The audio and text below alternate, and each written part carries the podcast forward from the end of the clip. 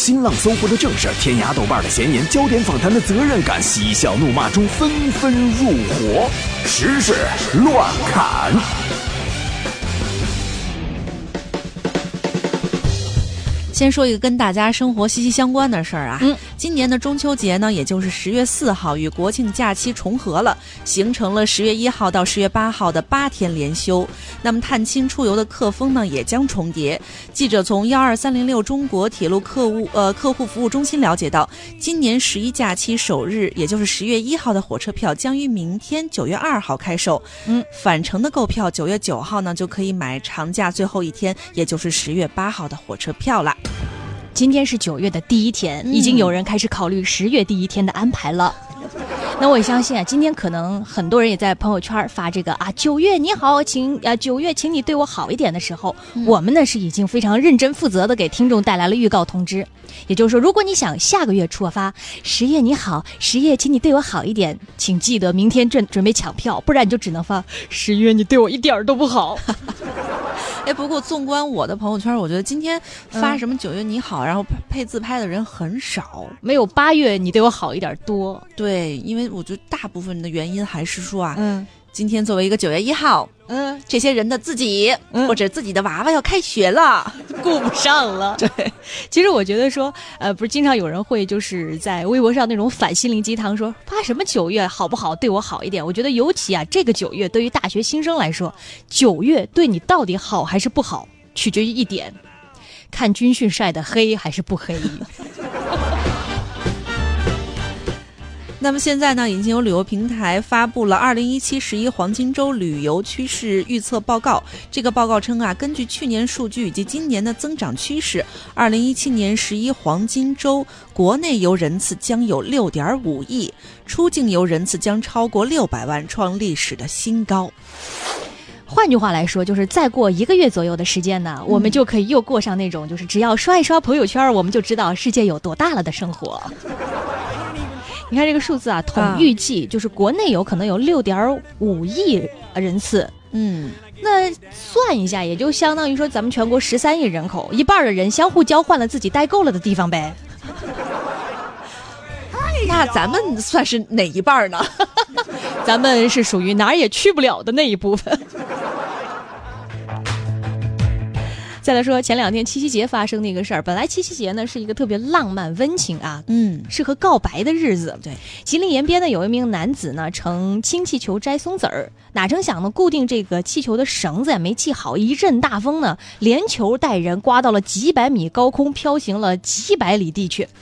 这个男子啊还说，这个当时啊这个情景是这样的，我跟你说呀，都飞到云彩上去了，旁边呢就是白云，我跟你说那风景是老美了，可我哪有心情看呢？我说我自己一点都不害怕，你信不信？在绝望当中呢，这名男子呢录下了一个视频，给他的这个媳妇儿说：“乐观面对生活吧，我飞了。”这经过五个多小时之后呢，这个男子呢还算在这个警方的帮助下，是打开了氢气球的放气口，安全着陆啊，算是这个一个圆满的结局。所以呢，如果你想了解一下这个事情发生的经过哈，现在大家可以给我们的微信公众账号回复关键词“气球”，回复关键词“气球”来看一看这名七夕节飘到了空中的男子拍下的视频画面和民警介绍的事发经过。你看看，咱刚才刚说中秋节快到了，嗯，这南嫦娥就来了。所以朋友们，这个故事告诉我们一个什么道理？因为他后来是在这个民警的这个指挥之下，知道啊，其实有一个应急装置可以让氢气球降下来。嗯这就告诉我们呢、一定要认真阅读说明书，充分熟练掌握你的生产工具。亲爱的，你慢慢飞，小心前面带刺的玫瑰。我是觉得呀，得亏这个兄弟啊，在氢气球上面飞的时候啊，那绝望之际没有把媳妇儿啊，我私房钱都有多少多少，我藏哪儿之类的事情说出来，不然即使你下来了，以后可能还是下不来。我是不是给你点脸了？哎，老娘是个彪悍的女人。这种事儿死都不能说呀。好，再来说下一个新闻。嗯，今天凌晨呢，也就是九月一号的凌晨，苹果公司正式对外发布了邀请函。邀请函上宣布，将于美国当地时间九月十二号上午十点，也就是北京时间九月十三号的凌晨一点，举办一个发布会。活动呢，届时将会在全新的 Apple Park 新总部的乔布斯剧院举行。新的 iPhone 又要来了啊！那么在这个时候，非常重要的一个时刻呢，我们节目组要提醒一下各位男士。如果啊，今天你的另一半发了，比如说“九月，请对我好一点”之类，尤其是那种还圈了你、艾特了你的那种朋友圈，可能是在暗示你，嗯，在九月如何对他好。你看看，你看看，各位男士，嗯，就这道题，嗯，去年考了，今年一定还会考，这是一道送分题呀。当然了，如果你要是做错了，也可能是一道送命题。最近有调查显示，根据2017年上半年全国各级民政部门和婚姻登记机构的数据显示，在中国百分之五十点一六的离婚是由于第三者的插足，对方出轨是产生离婚想法的首要因素。那么出轨的女性中，百分之六十七是全职妈妈，为了寻求激情；而 IT 男则是男性出轨率最高的，出轨率占比百分之十点六。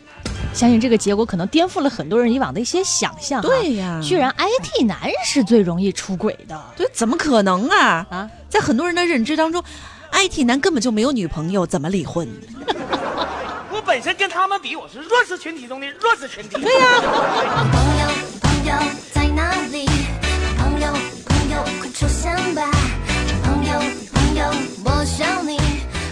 再来说重庆的一件事儿啊，重庆呢最近有市民发文说，中低收入群体公租房小区住户呢有六七万人不等的特大小区，为什么不修建游泳池？文中还说到，为弱势群体的孩子修建一个游泳池，夏天孩子也有去处。随后呢，官方回应说，如果对居住环境不满，建议自行购买高档小区住房。随后呢，又有负责人表示说啊，这个回复的语言表述不当，已进行了一个道歉。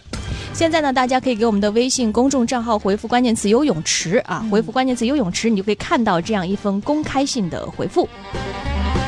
确，说到这个房子啊，又勾起了很多人心里的一些想法。嗯我觉得，呃，虽然这个网上有一些关于啊、公租房啊和业主之间的一些矛盾的新闻，我是觉得说住在公租房的居民，其实他们也有追求美好生活的权利。嗯，当然，回到这个新闻上来看，我们本着个可怜天下父母心的角度来考虑，他说了，为这个弱势群体孩子修建一个游泳池，让孩子夏天也有去处，对对不对？关心孩子。嗯所以呢，我们想到了一个简单易行的方法，为了孩子考虑。你可以开几个呀那种王者荣耀兴趣班，这样不论是夏天还是冬天，孩子都有去处。还不见得想回来。